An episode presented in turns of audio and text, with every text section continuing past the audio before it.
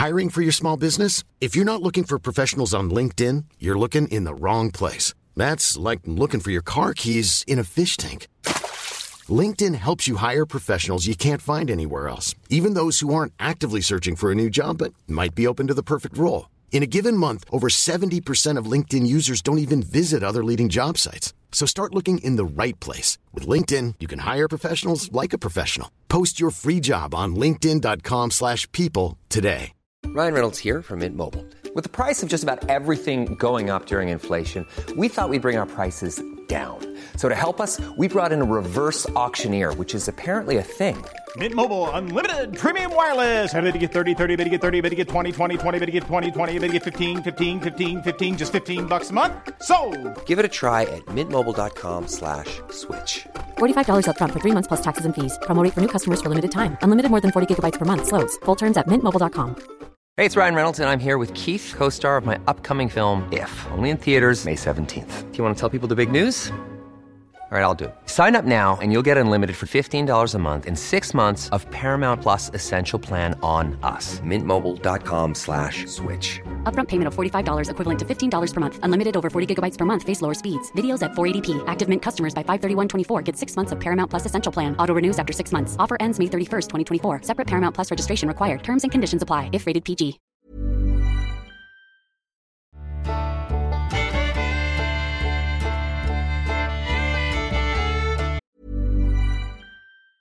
Planning for your next trip?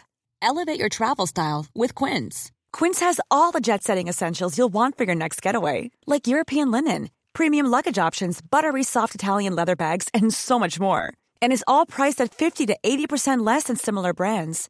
Plus, Quince only works with factories that use safe and ethical manufacturing practices. Pack your bags with high-quality essentials you'll be wearing for vacations to come with Quince. Go to quince.com slash pack for free shipping and 365-day returns. Since 2013, Bombas has donated over 100 million socks, underwear, and T-shirts to those facing homelessness. If we counted those on air, this ad would last over 1,157 days. But if we counted the time it takes to make a donation possible, it would take just a few clicks. Because every time you make a purchase, Bombas donates an item to someone who needs it. Go to bombas.com slash ACAST and use code ACAST for 20% off your first purchase. That's bombas.com slash ACAST, code ACAST.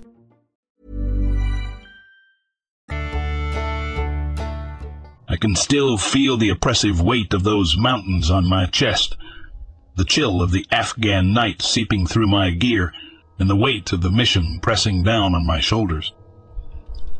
We were a Navy SEAL team on a classified operation in the remote mountains of Afghanistan. Our orders were simple on paper, but laden with unspeakable horrors in reality. We were tasked with infiltrating a hidden cave system that our intelligence had traced to a rogue scientist, Dr. Victor Kurgan, who was rumored to be conducting macabre experiments on reanimating the dead. It was the stuff of nightmares, something that even the toughest of us struggled to wrap our heads around. As we approached the cave entrance, our night vision goggles revealing its eerie maw, I couldn't help but think that this was the last place any sane person would willingly venture into, but we weren't here by choice. We were here to prevent a global catastrophe, or so we'd been told. The cavernous entrance swallowed us whole, and we descended into the bowels of the earth, leaving behind the moonlit Afghan night. Inside, the air grew damp and heavy, and a sense of foreboding settled upon us like a shroud. Our radios crackled with static, and communication with the outside world became tenuous at best. We moved cautiously, navigating the winding tunnels, our rifles at the ready. The walls of the cave were adorned with grotesque carvings of creatures from nightmares, half human, half human, half bast, and symbols that seemed to pulse with malevolence. Dr. Kurgan had clearly been obsessed with dark forces beyond our comprehension. As we ventured deeper, the stench of decay hung thick in the air, and the distant sound of dripping water echoed through the tunnels. It was then that we stumbled upon a grisly sight that would haunt my grisly sight that would haunt my dreams for years to come. In a chamber illuminated by our flashlight beams, rows of makeshift beds were occupied by reanimated corpses. Their flesh was pallid, their eyes empty voids, and their movements jerky and unnatural. These were the results of Kurgan's experiments. And we were faced with the horrifying reality that he had succeeded in reanimating the dead. The creatures turned toward us with a hunger that sent shivers down our spines. We opened fire, but bullets seemed to have little effect. It was only when we resorted to high explosives that we could stop them. The blasts echoed through the cave, bringing down sections of the tunnel and sealing off our exit. We were trapped in that nightmare labyrinth with only a fraction of our team left. The radio was now completely useless, leaving us isolated and cut off from any hope of rescue. Desperation settled in as we pressed forward, determined to find Kurgan and put an end to his madness. As we ventured deeper into the cave system, the horrors only grew. Nightmarish creatures, part human, part beast, stalked us in the darkness. The walls seemed to pulse and shift, as if the very earth was alive and malevolent. We knew that we were running out of time. Finally, we reached a massive chamber, its walls adorned with more of those sinister symbols. In the center of the chamber, Dr. Kurgan stood, surrounded by arcane apparatuses. He looked at us with cold, calculating eyes, and I could see the madness that had consumed him. With grim determination, we engaged him in a firefight. Bullets whizzed through the air, and Kurgan's own grotesque creations turned against him.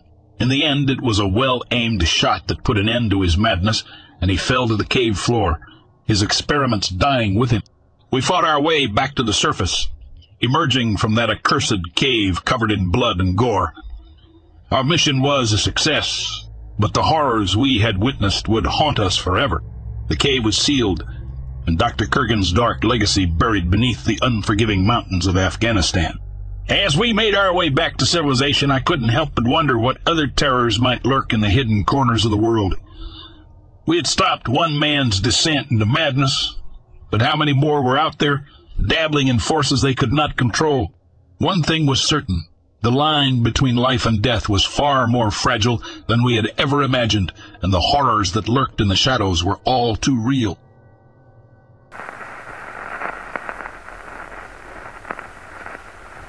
I had been working as a park ranger at little Buffalo State Park in central Pennsylvania for about six months when I had my encounter.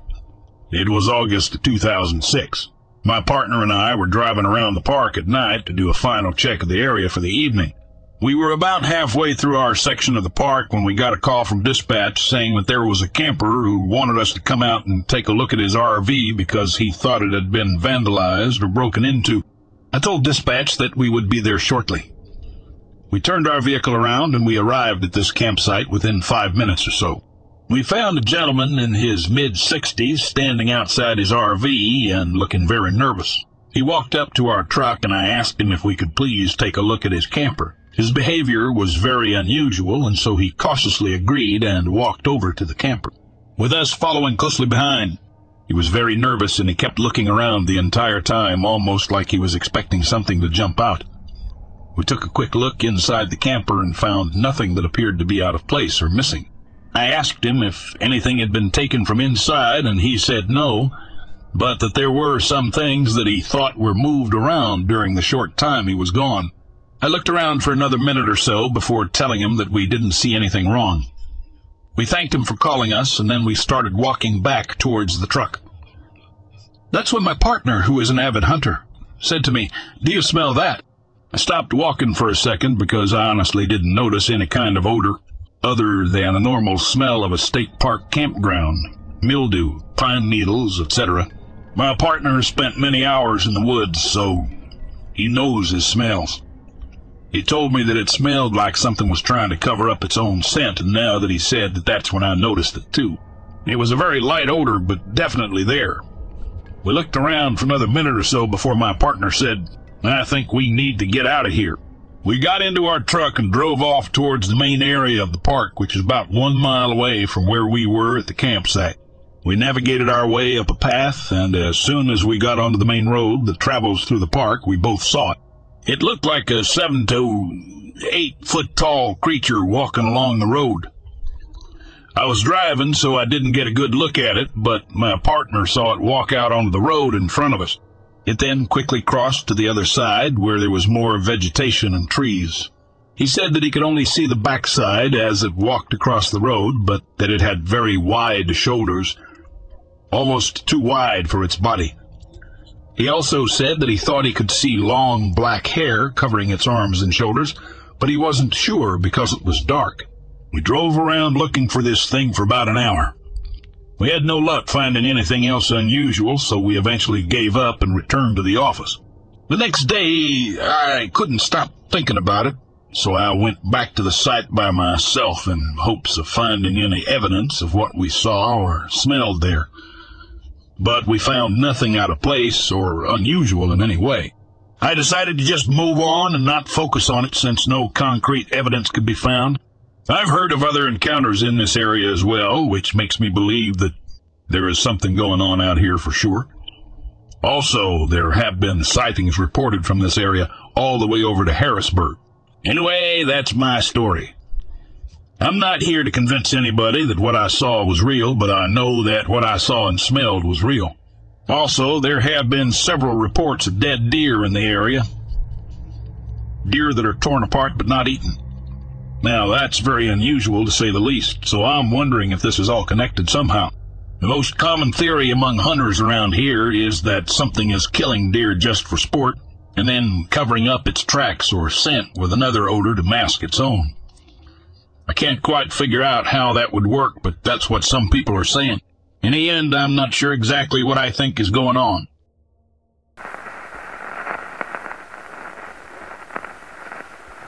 The military man, Jay, went outside to have a smoke. He lives in the hills surrounding Deadwood, South Dakota. He spotted two kids walking up a hill. They stopped and looked at Jay, which spooked him. They were wearing dark hoodies and looked very strange. They turned and started to walk in Jay's direction. As they approached, Jay could plainly see that their eyes were completely black. They started to cross the street, walking directly towards Jay, who introduced himself to them. They continued to advance toward him without saying a word. Frightened, he retreated into the house. Inside, he asked his wife if she heard him talking to the kids. She never heard anything. They soon went to bed. Jay then noticed one of the boys outside his window. He rushed to bolt the front door, as one of them was there too. He never made it to the door. For whatever reason, he turned around and went back to the bedroom, where he saw the boy standing outside his window. He went to grab his pistol. He wanted to scare them off. He assumed they were wearing masks. One was at the window and another was at the door. He was extremely scared now. The next thing he remembered was waking up in bed. His wife informed him that he had been gone for an hour and a half. I did hear the door open and close. You weren't there, she told him. Jay had left the house at 4 a.m. and didn't return home until around 5.30 a.m. He rose out of bed and looked at his slippers on the floor beside him. The slippers were wet and a bit muddy. There were wet spots on the hallway and bedroom floor as well. He didn't remember anything other than seeing the black-eyed kid at the window, then waking in his bed later. Was Jay abducted by these black-eyed kids? What did they want?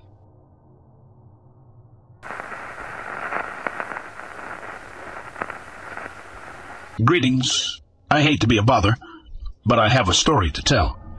Please do not think my mind is going from the many stories you all hear, and bear with me that this is very hard for me to do, although I believe it needs to be said. Last summer on July 4th, 2017, around 10 p.m. at night, I was driving home from my family cookout. Late at night, I was also off duty.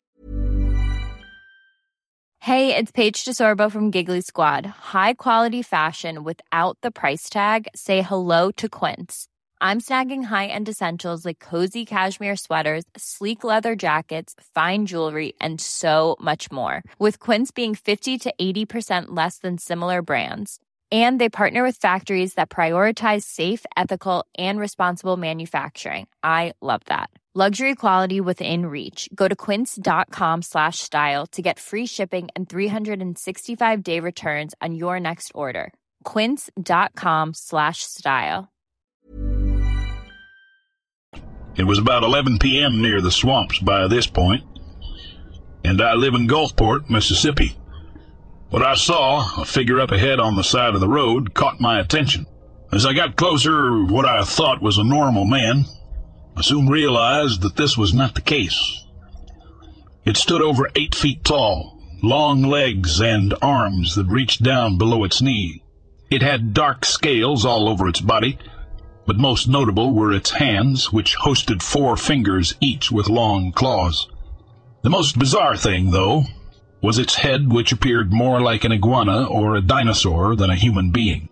Upon seeing this strange creature, I slammed on my brakes in total shock, not knowing what to make of what I was looking at. It didn't take long, though, before I became aware of my presence as it quickly turned its head, looking directly at me with glowing yellow eyes and some sort of light that seemed to emit from within its skull. And then it began walking toward my vehicle as if trying to scare me or intimidate me to leave. In a panic, I reached for my gun, which was on the seat next to me, quickly aiming it at the creature's head, not knowing if shooting this thing would kill it or not, but wanting to stop whatever this thing was in hopes it would just leave. As soon as I took aim, this thing let out a nasty growl and came rushing at me with great speed. Seeing this thing moving so quickly, I was overwhelmed with fear, slamming my foot on the gas as fast as I could. The last thing I remember is seeing in my rear view mirror if it was going to give chase, but instead it just turned around and kept going back into the marsh. I don't know how long it took me to get home that night, but all I knew is that, at the time, whatever the creature was, Satan himself couldn't have been any more evil. Looking, I went home immediately after told my family what had happened, but of course they didn't believe a word of it. There were no tracks or anything else to prove the encounter ever happened.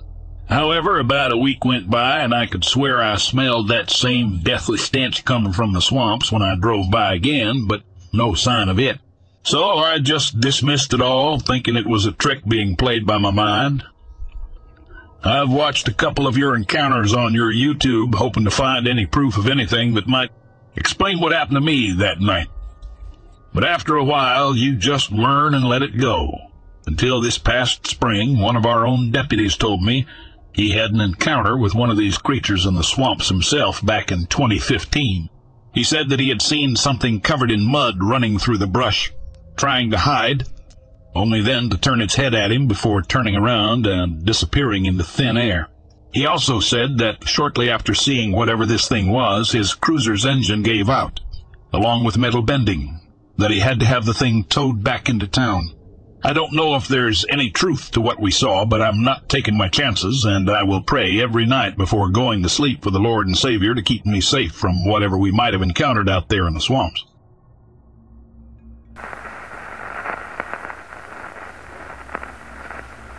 Last year, in June 2022, 17 cats went missing from my ranch.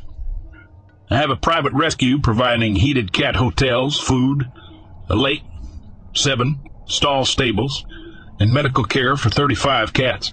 We have bears and mountain lions and deer too, all wild. This is on the Kentucky or Tennessee state line. One morning, last August, my German Shepherd and I started our morning walk when a vomit inducing stench crossed trail winds. It was a horrid smell of urine, dead rotting flesh, and feces. My dog started growling as we approached the end of our 29 foot camper in the driveway. Then he went nuts, charging against his leash, barking, jumping four, five feet in the air in front of us. Then he pinned his shoulder to my knee and pulled me to the left, then back to center, then back to right, back to center, the whole time staring up at a 45 degree angle. The hair on my neck raised up and I pulled my 45 caliber pistol for a possible shot from the hip. I practice hip shooting a lot.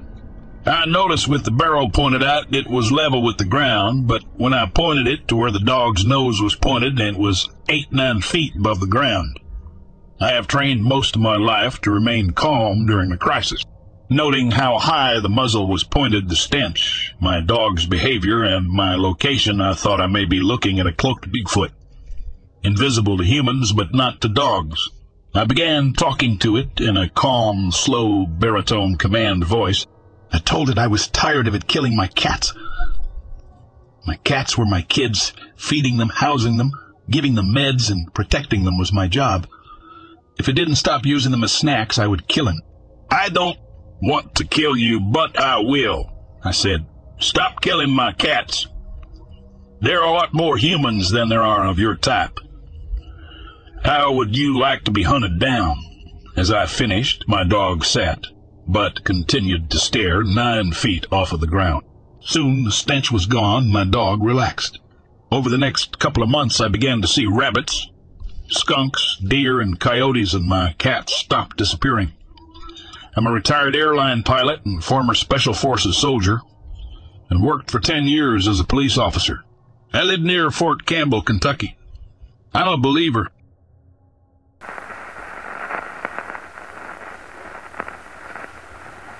I was walking my dog through a clearing in some woods at about 12 a.m. midnight. I was looking straight ahead, but out of my peripherals I thought I seen smoke gathering above my head. When I looked up, I seen seven dimly lit circular lights in a bow pattern slowly hovering away. No noise at all. It was a massive aircraft, either aliens or an unknown military aircraft. I went back there a few more times to see if I'd see it again, but had no luck. I told like everyone I knew about this experience, but everyone looked at me like I was crazy. I'm 100% positive of what I've seen.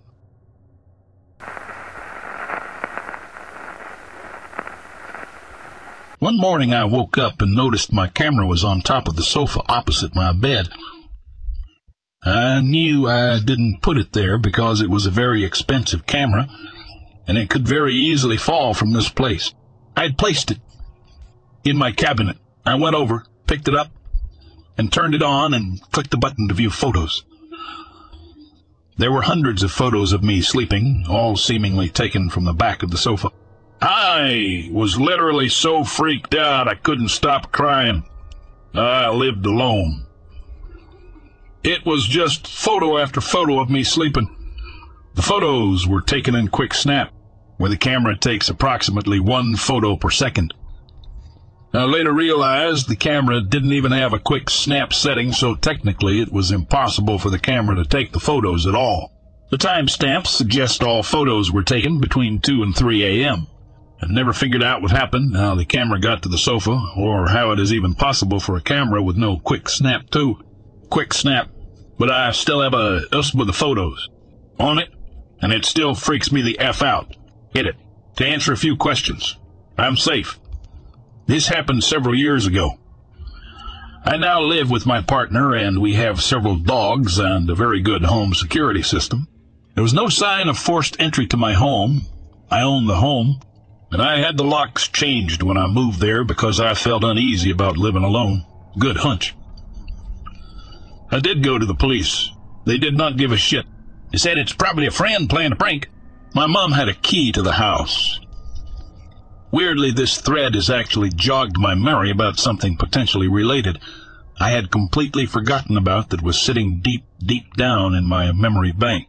Approximately 12 months before the camera incident, I received a letter in my P.O. box that was typed, not handwritten, and addressed directly to me saying, if I did not agree to meet with the sender, they would kill me while I sleep. To be honest, I dead set thought it was a stupid joke because I couldn't think of anybody that would want me to meet with them. And I've been the letter and never told anybody. I got three or four of those threatening letters demanding that I respond, but no actual way of responding or no hint about who it was from. The sender wrote like I should know who it is, but I did not. One letter did provide a time and place to meet, but of course I did not attend. That was the final letter. I did move house and change my postal address shortly after the camera incident, though. I laugh. Right now, so obviously they are all talk. No action.